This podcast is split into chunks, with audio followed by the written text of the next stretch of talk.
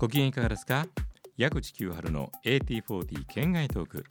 FM924 AM1422 ラジオ日本をキーステーションにお届けしています。全米トップ40 The 80s デラックスエディション、その放送の方では入りきれない、語りきれないような部分、これはまあチャートで言えばいわゆる圏外であろうということで、その圏外の部分をいろいろと語るポッドキャストプログラムとなっています。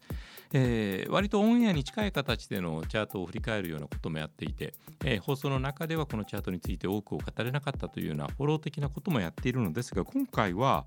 ポッドキャストに関してツイッターでメッセージ募集をなんとなくしてるんですよね。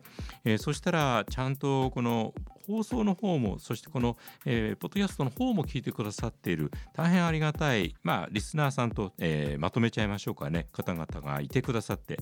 たくさんメッセージをいただいているので、これはちゃんとご紹介するのが筋だろうと、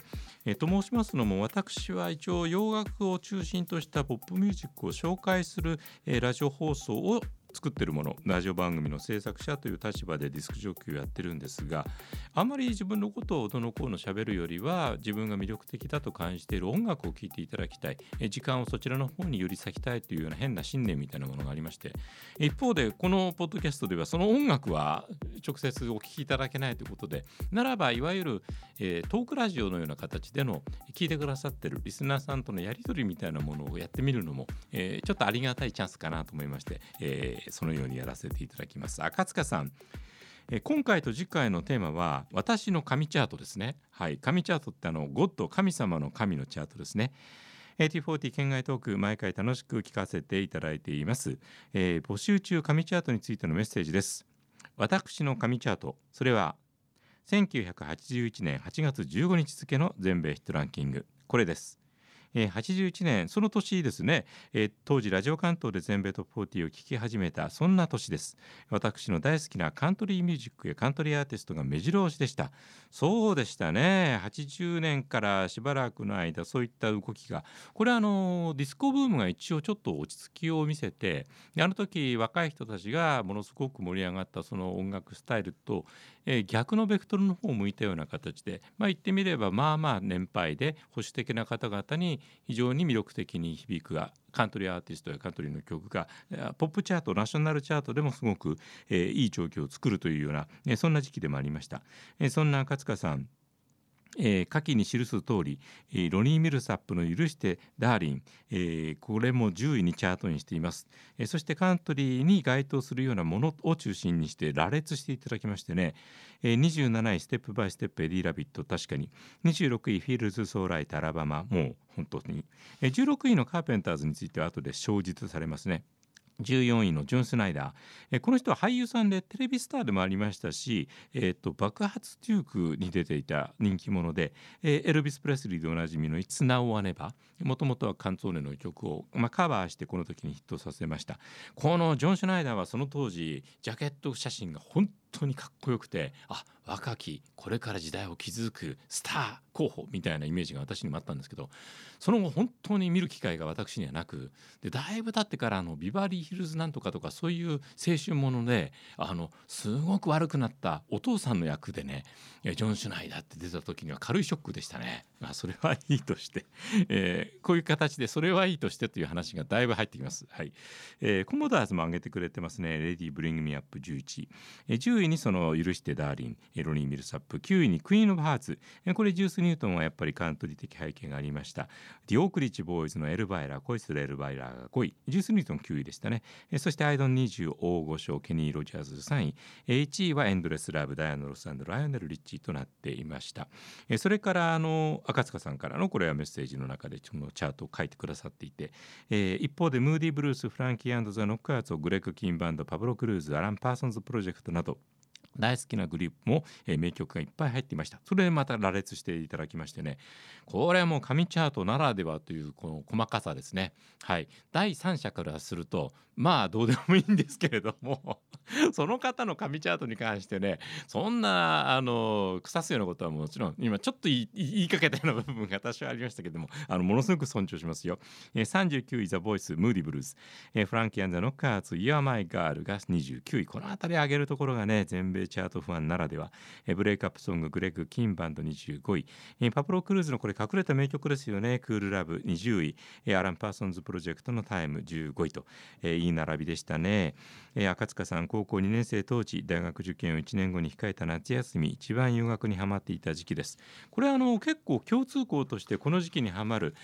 なんだかわけわからない自分でも解釈不可能なプレッシャーみたいなものを感じて大学受験のための勉強している時に、ちょっとした自分が本当に心からくつろげたり、楽しいなと思える時間が欲しい時に洋楽の素晴らしさと、ラジオの面白さと巡り合ってしまうと、ひたすらそっちの方に行くっていう、私も経験がないわけではありません。高校2年のはまだ大学受験勉強始めてなかったからもっぱら卓球ばっかりやってて、で私にとって大学受験が卓球みたいなもので強くなれない、そんなプレッシャーからちょっと息抜きのためにラジオと洋楽って本当に意味のあるものでしたね。赤塚さん、まさしく私の青春そのもの。カントリーが好きになったきっかけは洋楽の原点カーペンターズの代表曲、例えばトップオブザワールドとジャンバラやカントリー調の曲が、その世界へと引き込んだのだと思っています。この時16位にあったタッチミーウェンウェアダンシング、トップ40チャートインした2人の最後のヒット曲で思い出深いです。1976年小学校4年で兄の影響でカーペンターズを聴き始め、その後の洋楽人生へと導いてくれた唯一無二の兄弟兄妹デュオです。この曲が発表になる前の数年間、兄リチャード、妹カレン苦悩の日々、乗り越えようと再スタートとなるはずでしたが、1年半後1983年2月4日カレン32歳という若さで天国へと旅立ち、あまりに悲しい出来事、その歌声は仕事で疲れた時聴くたびに癒され、思い出に浸れる最高の時間です。大げさかもしれません、もう私の憧れの女性、永遠の存在といただきました。ここからね、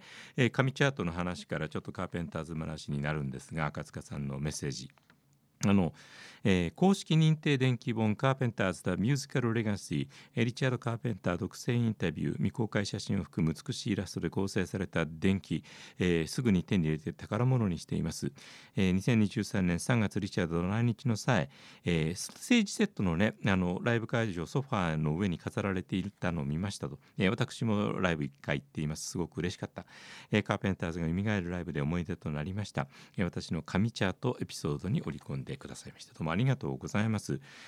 もうちょっと残りの時間でカーペンターズの話なんかを補足しますと、2022年度の間、カーペンターズの専門番組に私ちょっと関わっていた関係で、4月のその放送の最後の枠のところを生放送で展開した時に、本当にたまたま3月の終わりから来日公演を行ってくれていたリチャードがゲスト出演してくださって、当然私も出演者の端くれだったので直接お会いすることができましたし、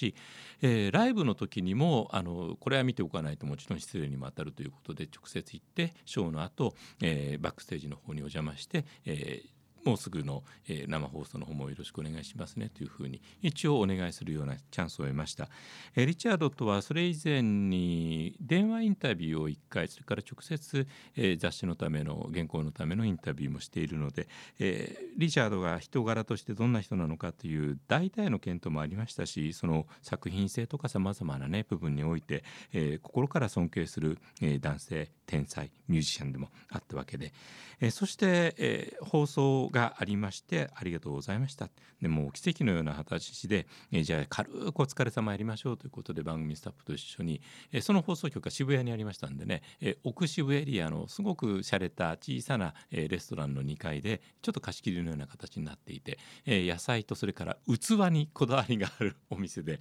そこを別のフロアで陶芸教室もやっていて、そこでこう器に対してのね様々なこう、ことを教えてくれたりなんかもしてるらしいんですが、初めて来まして、リチャードも本当に、くつろいでくれてまして、奥様が常に一緒にいて、でスタッフとにかくカーペンターズに関してものすごい熱意と知識のある人たちなんで、いろんなこと聞くんですよ。そうするとリチャードもそれを子供のようにそれについて答えてくれて、なんて素敵な年の取り方なんだ。基本的に奥様が全てのことを把握していて何かあった時にはすぐ奥様に、どうだったっけみたいなことを聞いていて、そこも本当に微笑ましくてね、素敵だなというふうに思ってしまいました。まあ、こんなことをねこういう形でお話しする機会は他にはほとんどないんでね、ちょうど赤塚さんにこんなメッセージをいただいていたので調子に乗って、ベラベラと言ってしまいました。それにしても、まあ、この紙チャートもう一回次回もね別の方の紙チャートメッセージをいただいているので同じように、どんなふうに紙チャートに巡り合いそしてそれはあなたにとってどういう意味があるんだというようなことをご紹介しますが、皆さんこれ褒めてますよ。あくまであるいはもう尊敬崇拝の念も込めてこう言わせてもらいますね。変ですよあなたたちでも大変嬉しいです。こういった形でねこの、放送とかこのポッドキャストに接点を持ってくださったことを心からお礼申し上げます。では、次回もお楽しみに。矢口清春の AT40 県外トーク、ご機嫌いかがですか。矢口清春の AT40 県外トーク、 FM924 AM1422 ラジオ日本をキーステーションにお届けしています。全米トップ40 The 80s デラックスエディション、そちらの放送内では語りきれないような話をいわば県外と位置づけられるこの場所でさせていただいています。ポッドキャストプログラム、ようこそ。今回もお聞きいただきありがとうございます。前回同様ツイッターでメッセージ募集をいたしました。ちょっとしたテーマもねちょっと投げかけさせていただきまして、それに大変好リアクションをいただきまして調子に乗ってこの県外トークでもそれをご紹介する、まあ、フリートークといえば聞こえがいい雑談に近いようなね、でもこれもいわゆるラジオのような音声プログラムの一つの醍醐味じゃないですか。聞いてくださってる方一生懸命、耳を傾けて、そして私の言葉などに様々な共感反感、いろんな感情を持っていただいてそれをまた返していただく、その場の実際に向き合った誰かとの対話会話ではないけれどもこんな風に結びつきを感じられる、一つのテーマとかを題材としていろんな人の感じ方考え方を知ることができる、それは今のいろいろなインターネットを介しての、まあ、これもインターネットを介しての情報伝達ツールなんですけれども SNS とちょっと違うんですよね。というのは放送の場合は同じように同時にそれに関心がある別の方の意見としてそれを耳にすることができる、そこから触発された自分の感じ方なんかをまたその番組などに送ることができる、それを聞いた方からまたいろいろな形の、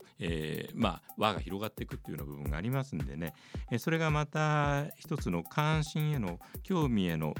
すごく大きな充実感に結びつくような、それが人の心を乱暴に言うと大げさに言うと豊かにしていく部分がすごく感じられる、それが私がラジオにとってすごく意味があることだと思っていることの一つです。さあ神回チャートメッセージですね。こんにちは。毎回欠かさず聞いています、MF19843 さん、あ、これメッセージ出してくださった方今回も絶対聞いてくださってますよね。神回だ、そう思うチャートアクション、それはプリンスのシングルパープルレインのホット100初登場28位、1984年10月6日付、印象に残っています。当時中学1年生、まだ AT40 聞き始めて半年ぐらいの頃だったので興奮しましたね。これが不思議な法則で聞き始め強いんですよ。なんて面白い時間を自分は過ごしてるんだっていう認識が生まれた瞬間、この回はすごかったなっていうインプットが何らかの形で生じてしまうらしいんですね。続けます。その後その曲は18位から9位そして4位というすごい勢いだったのに2度もありこれも驚き。これがヒットチャートの面白さだし凄さだし喜びも悔しさもあるという部分でしょうかね。そして、MF19843 さん、ついでにもう一つ以前にも何かで送ったことがあるかもしれません。1986年6月28日付 HOT100 ない、ジェネシス関連7曲チャートイン、5位ハワード・ジョーンズ悲しき願い、これはアルバムバージョンとはちょっと異なって、リテイクしてる再レコーディングあるいはミックス違いのような形の手を加えていて、そこに、フィル・コリンズがヒューパージャム関係ですかね、プロデューサーつながりみたいなものがあって、関わっていましたので、これはもう間違いなくジェネシス関連曲です。8位に本体ジェネシス、10位に元メンバーピーター・ガブリエル、21位に GTR、 これはスティーブ・ハケットがね関わっているユニットでした。34位にマイク・ラザーフォードのメカニックスのオーライ・ニーディー・ザ・ミラクル、72位フィルの別の曲テイク・ミー・ホーム、85位にマイクのもう一曲テイク・ニン、よくこれチェックしてますね。まあ、ジェネシス好きにはたまらない神チャート集であるのは間違いないですね。過去に在籍したメンバー2人、現メンバー2人に絡むヒットが同時にチャートにするのもすごいですが、そのタイミングでグループ本体がヒットしているのです。これだからビートルズでは起こり得ないこと、まあ Got to get you into my life なんかがね、たまたまシングルカットになった時には可能性としてなくはなかったですけれども、あの4人が本当に70年代に入ってもヒットチャートを、荒らしまくった時にやっぱりビートルズ入ってないんですよね、基本的には。まあそれはちょっと余談ですが、私が目にしたことがないだけかもしれませんが、あまり取り上げられることがないように感じるこの偉業、いやこれは絶対着眼点としても素晴らしいですし、私も、これはすごいいいことだなというふうに感じていますね。原版ではケイシが少し触れています。デラックスエディションにおいてもタイミングがあったらご紹介いただけますでしょうか。これは覚えているかな。ちょうど間もなく本当にうちわの話でも申し訳ないんですけれども、ディレクターが変わることになりましてね、次のディレクターがどれぐらいそのあたりに関して深い認識と、興味を持って、ハンドリングしてくれるか次第で、ただもう8月に入ってしまっていて、言ってくださったのは1986年6月のチャートでしょ、2024年度以降もこの番組が全米トップ40 The 80s デラックスエディションが、継続する可能性と、この日付のチャートをねたまたまお送りすることができるかというと、ある種天文学的な確率になる可能性もちょっと感じるんですけどね、ちょっとそれは、覚えていたらということで、よろしいでしょうかね。さらにメッセージが続いていまして、この記録実は2ヶ月後の8月30日付で実は8曲に増えています。27位ジェネシススローイングイットオールアウェイ、29位ピーター・ガブリエルスレッジハマー、32位にマイク&ザメカニックステイクンイン、また残ってるわけですよね。47位ジェネシスのインビジブルタッチ、これも残っている。49位にフィル参加のティナ・ターナーティピカルメール、これも入る。86位にピーターのイン・ニュー・アイズ、88位に GTR のザ・ハンター、93位にハワード・ジョーンズ悲しき願いがまだ入っていて、さっき言ってくださった神回の6月のチャートよりも結果1曲多いっていうね。ただつらつらと見ていてインパクト大きいのはその7曲チャートインの方であったのは間違いないと思いますんでね、MF1984 さんがいかにジェネシスがお好きなのかというような、そういったことも感じます。その1曲多い部分に関してはトップ10内に入っている曲はない、さらにはフィルのソロ曲がない、現メンバーはマイクのみとなっているのでちょっとスケールダウンの感がある、ただこの2つこうつけがたいですね。はっきり言わせてもらいますけど、別に個々つつける必要もそんなないし、だけどね、繰り返しますね、俺は褒めてます、そしてむしろ尊敬、敬愛の念も込めて、あなたたちのような変な方々がこういった形で愛情、興味、関心、もう集中度、熱中度をきちんと分かる形でこういったメッセージにしたためて、これだけのこと書くのだって結構大変ですよ。ちゃんと記憶をもとに自分の感情ももう一度反芻してみて、この時どう思ったかということを確認した上で、私がこういった形で紹介して第三者が聞いても分かるような、分かるかどうかちょっと多少不安がよぎらないこともないですけれども、熱心さだけが伝わるような、そんな内容の、メッセージを書いていただきまして、いや頭が下がります。MF1984 さん、ここからどうでもいいのですがって書いてあって何なんだよ。ここまで一生懸命ね、こういろいろな形でね、ヒットチャートっていうことに関してのね熱中度みたいなものが伝わる、メッセージを届けていただいて、それも私もあまり半端のない熱意と情熱、同じようなもんですが、それを注いでご紹介いたしました。このあたりのチャートアクション、ちょっと今回のお題から外れるかもしれませんが、好きですねといただきました。1ミリも外れてません。あなたにとっての神回チャートはということで、こんなに正確に何月何日付で何が何にあってっていうことは、もしかしたら説得力とかディテール、細かさっていうのはやっぱり重要な部分がチャートマニア、チャート好きにはありますから、ただそうではなくても漠然とあの時のあのチャートが楽しかったのはこういうことだったんだろうなというような、そんな感情でももちろん、すごく私は共感しますし、その気持ちを分け合うことができると思っているし、この配信プログラムを聞いてくださっている方々の多くにその部分は、共通する気持ちとして、持っていただけると思うし、全く別の意味合いでなんか面白い洋楽の話をしてないかなというような形でここに迷い込んでしまった方々も、なんだこの世界はと、なんか最近でいうところの本当に深くてそこがわからない沼のような感じだなというふうに思っていただければ、締めたものですね。やっぱりそういった部分を根底に持ちつつ、しかしヒット曲、ヒットチャートというものはそこまでの意味関心を追い求めなくても、普通にいい曲とか、そこに込められているいろいろなメッセージを分かち合うことによって、ああ素晴らしい世界がここにあるということを発見したり確認したりできる世界ですからね、その部分の入り口、扉をちょっとだけでも開けるようなチャンスになったとしたらば、大変私としては意味ある行為を行っているのではないかなというふうにちょっとだけ感じますし、カール南沢さんのように私ども、あるいは大高英二のように、無意味にバカバカしくヒットチャートを話して何時間も過ごせるっていうのは、ある意味私は幸せだと思いますんでね、その幸せを大きなお世話ながら押し付けつつ、この企画をまた続けていきたいと思いますので、よかったらあなたもご参加ください。それではまた次回。矢口清春の AT40 県外トーク。ご機嫌いかがですか。矢口清春の AT40 県外トーク。FM924 AM1422 ラジオ日本をキーステーションにお届けしています。全米トップ40 The 80s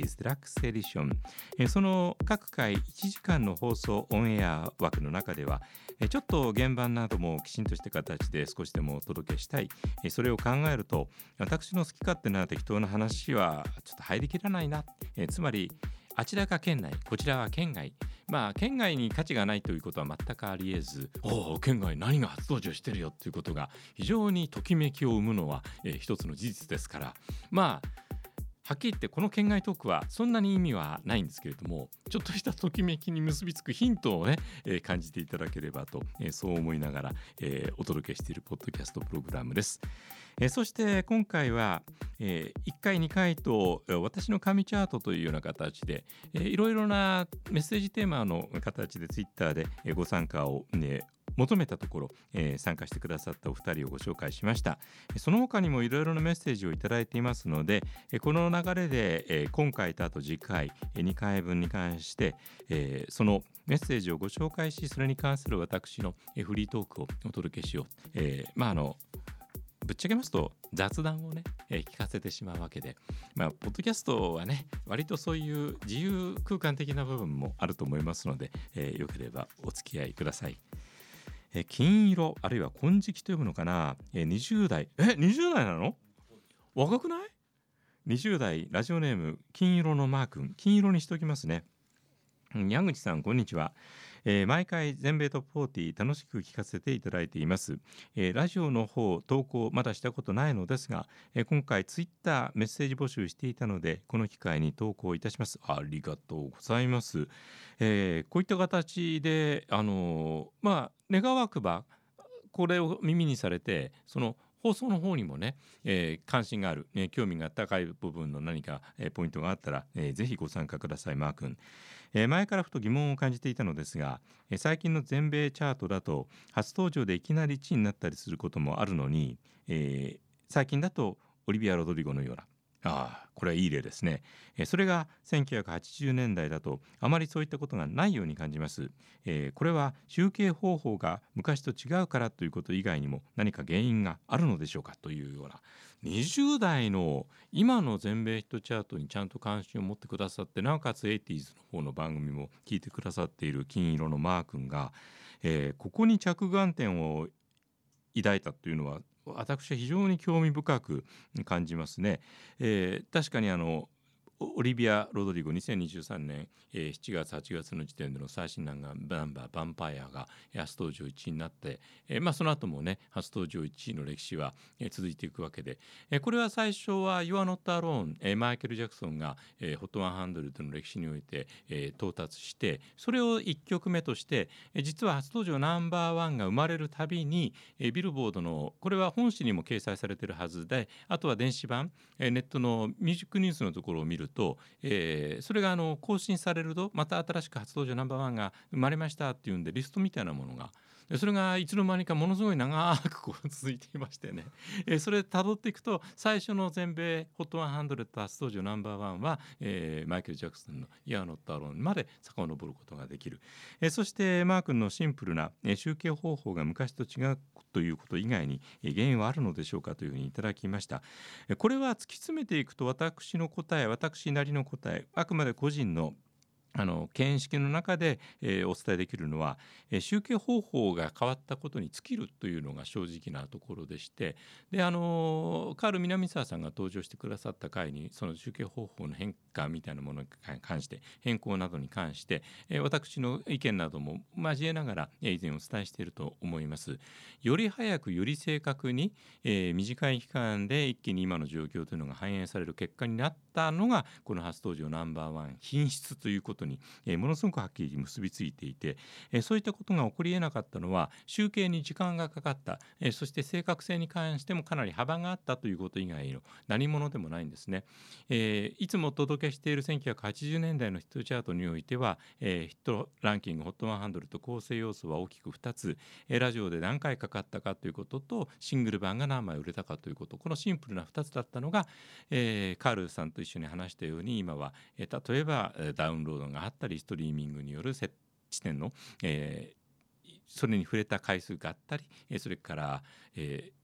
動画配信サイトにおける、ミュージックビデオの再生回数があったりと、そういった割とデジタル要素みたいなもの、それはすべて瞬時にして集計可能なようなシステムが確立された上で、毎回 毎日どんな状況だということが蓄積されてパンパンパンと非常に効率よく出てくる、したがって非常に今に近いような状況で週に1回発表されるチャート自体が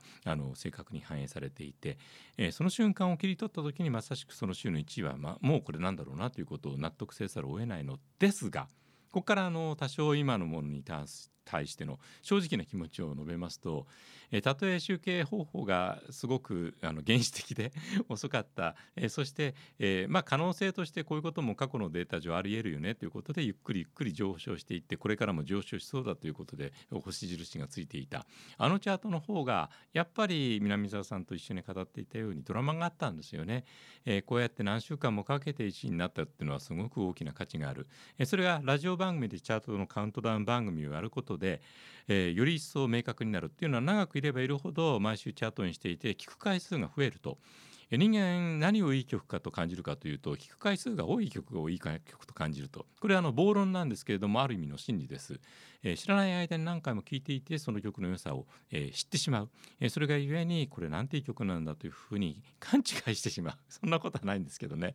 思い込むというか、まさしく自分にとって忘れられない曲になるのは、繰り返し聴いたがゆえであって、だからそれを売って、なんとか、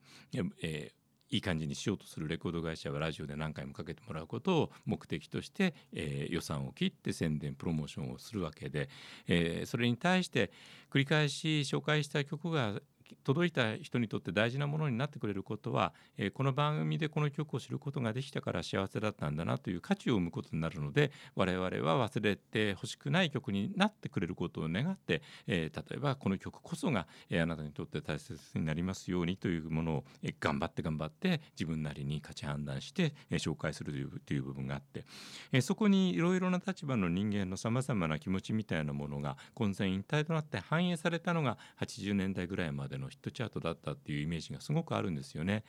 それが今は本当にデジタルシステムの向上がゆえに本当に正確である意味ではすごく割り切ったドライな形で初登場第一位っていうのが出てしまう。だからヒットチャートファンとしての願いというか願わくばという部分に関して言いますが、そのチャートデータによって新たな注目を浴びた曲が本当にいい曲としてその人の心に残ったり、それを感じて分け合う人の数が多かったとすると長くそこに居続けることができるんですよね。だからモーガン・ウォーレンラストナイトのような状況になってまたかよおいっていうようなことになったとしても、これは2023年の大事な大事な一曲になってるんだろうなということを思いますし、これは5年後10年後2023年のことを思い出した時に、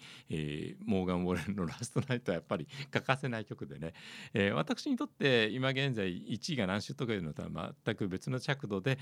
すごく2023年忘れられないのはSZAのキルビルなんですけれども、そんなような形で自分なりに、この曲のことを忘れてほしくないなと思って、なんとか一つでも大事な曲をラジオなどの音声メディアを通じてあなたの中に作っていただければなというのがディスクジョッキーとしての私の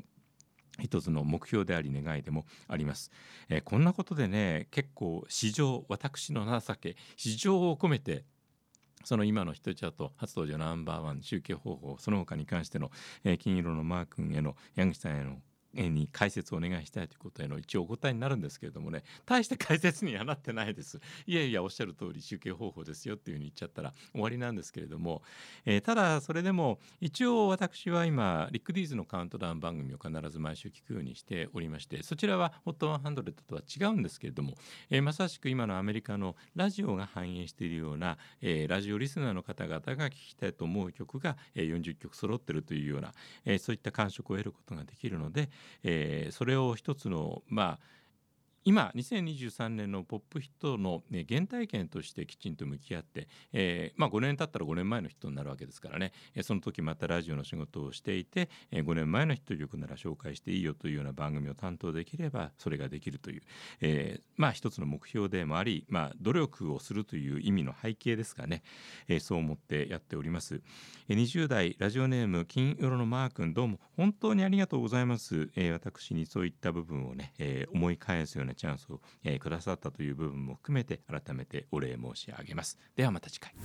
矢口清春の AT40 県外トーク。ご機嫌いかがですか。矢口清春の AT40 県外トーク、 FM924 AM1422 ラジオ日本をキーステーションにお届けしています。全米トップ40で 80s デラックスエディション、毎回1時間にわたって1980年代のヒットチャートを振り返ってお届けしています。ただ、そちら KC ケースの名調子が聴ける原版も楽しめるけれども、あの放送を県内といたしますと、ディスクジョッキー矢口清春にとって、県内ではちょっと居づらい、好き勝手やってる割にはね言いづらいとか言ったら怒られるだろう、ケシーの方が偉いんですよ、もちろん。でも私が担当しているこのポッドキャストで県外ならいいだろうということでね、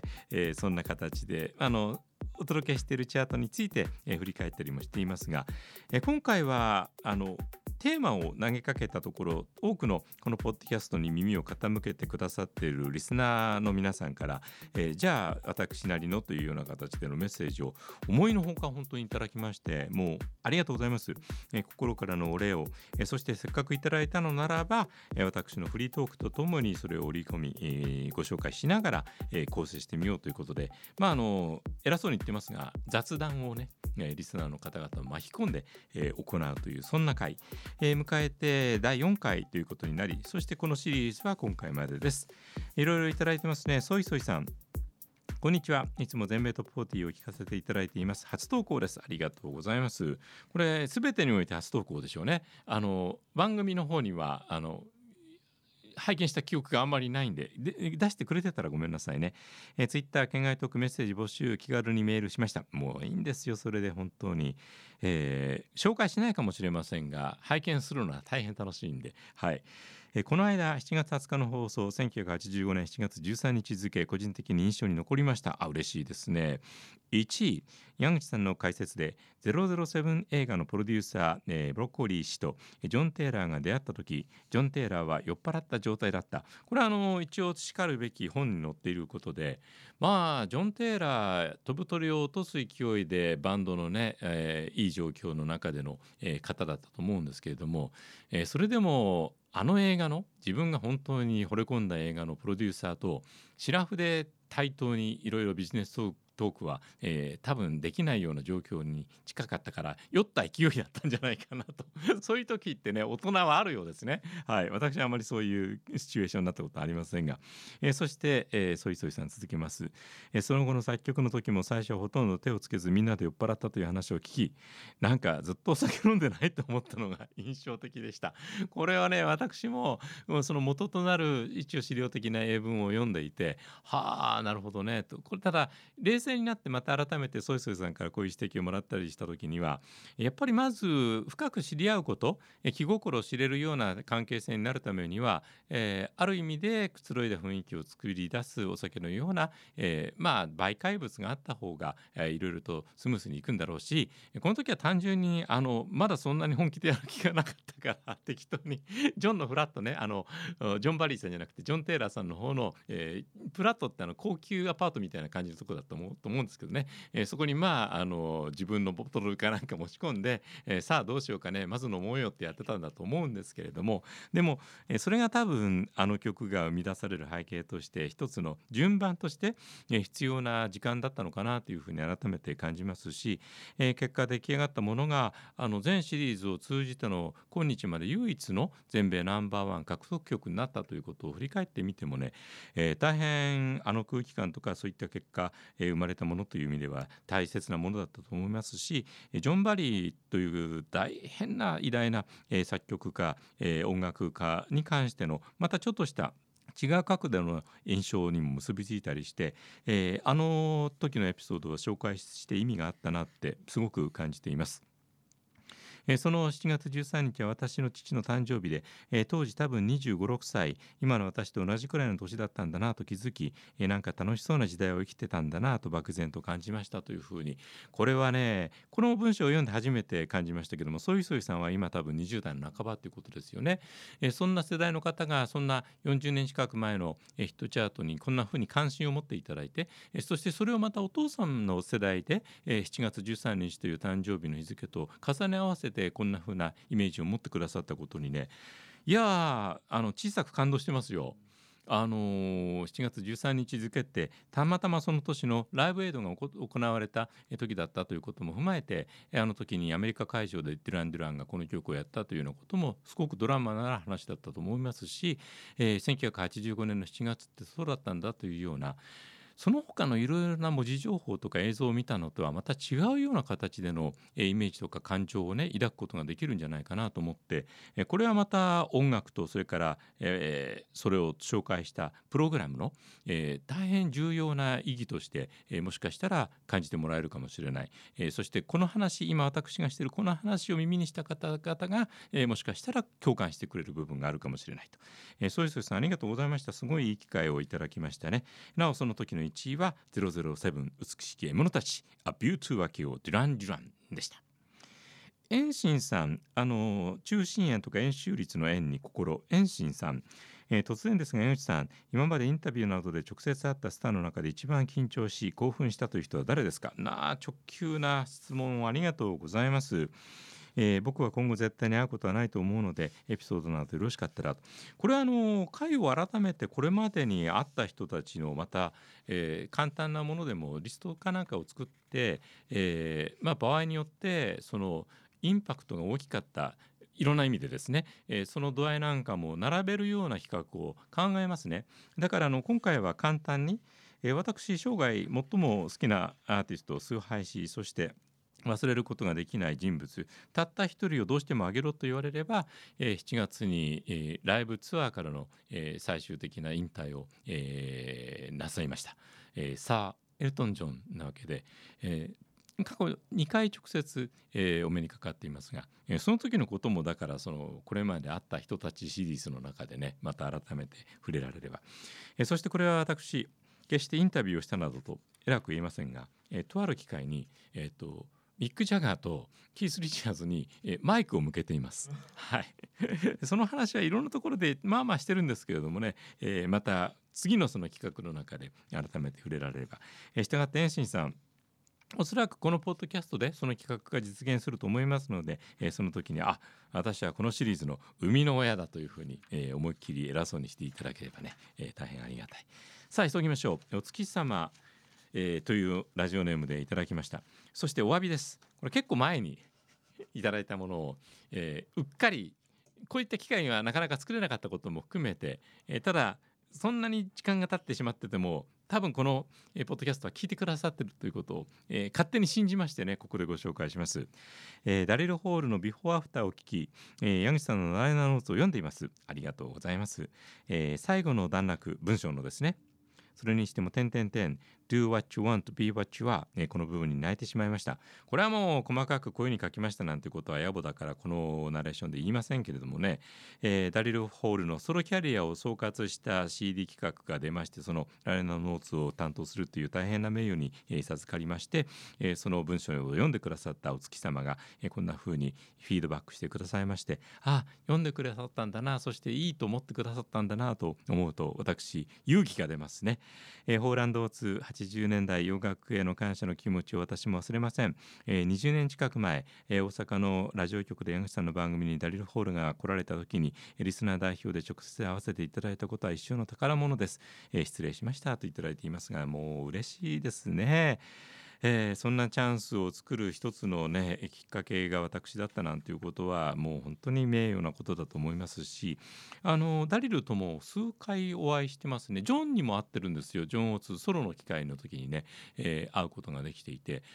そしてまあ彼らは80年代あれだけの活躍をしながら70年代にしっかりと苦労してきた連中だったので、スーパースターでものすごいポジションでありながらすごい人間味にずっと溢れてる人たちだったなと、ものすごい限られた時間しか、接点がなかった自分にとっても、イメージとしてすごく強いですね。その会った人を忘れられないシリーズでね、ダリルのことやジョンのことをもうちょっと言えればなと思います。ステングさんも本当にいろんな形で参加してくださってるのに、これからご紹介するメッセージは、ちょっと申し訳ありません。すごい時間経ってます。でも聞いてくださってると信じて、全米トップ40メールを拾っていただきありがとうございます。サイレントリスナーだったスティング大好きなスティングです。これからも、毎回素敵な番組楽しみにしていますといただきました。いや申し訳ありません。こちらの方をねちゃんとご紹介してなくて申し訳ない、そしてスティングさんはね本当にまっすぐスティングの音楽やその80年代のポップロックに関しての、気持ちをいつも綴ってくれていて、こういった人たちに支えていただけるのはラジオ番組を担当する人間としてなんてラッキーなんだろうなと感じること多々あります、本当にどうもありがとうございます。そしてまたチャンスを見つけてメッセージをご紹介しつついろんなことを言うという企画を考えていきたいので、今回の4回分のいろんなことを耳にして、こんなことも言ってみたいな、こんなこと聞いてみたいな、あるいはこんなテーマでもし投げかければまた参加したいなということを本当に気楽にね、こちらまで、アクセスをしてください。矢口清原の AT40 県外トーク、お付き合いいただきどうもありがとうございました。また次回もお楽しみに。矢口清原の AT40 県外トーク。このポッドキャストは公式のツイッターも展開しています。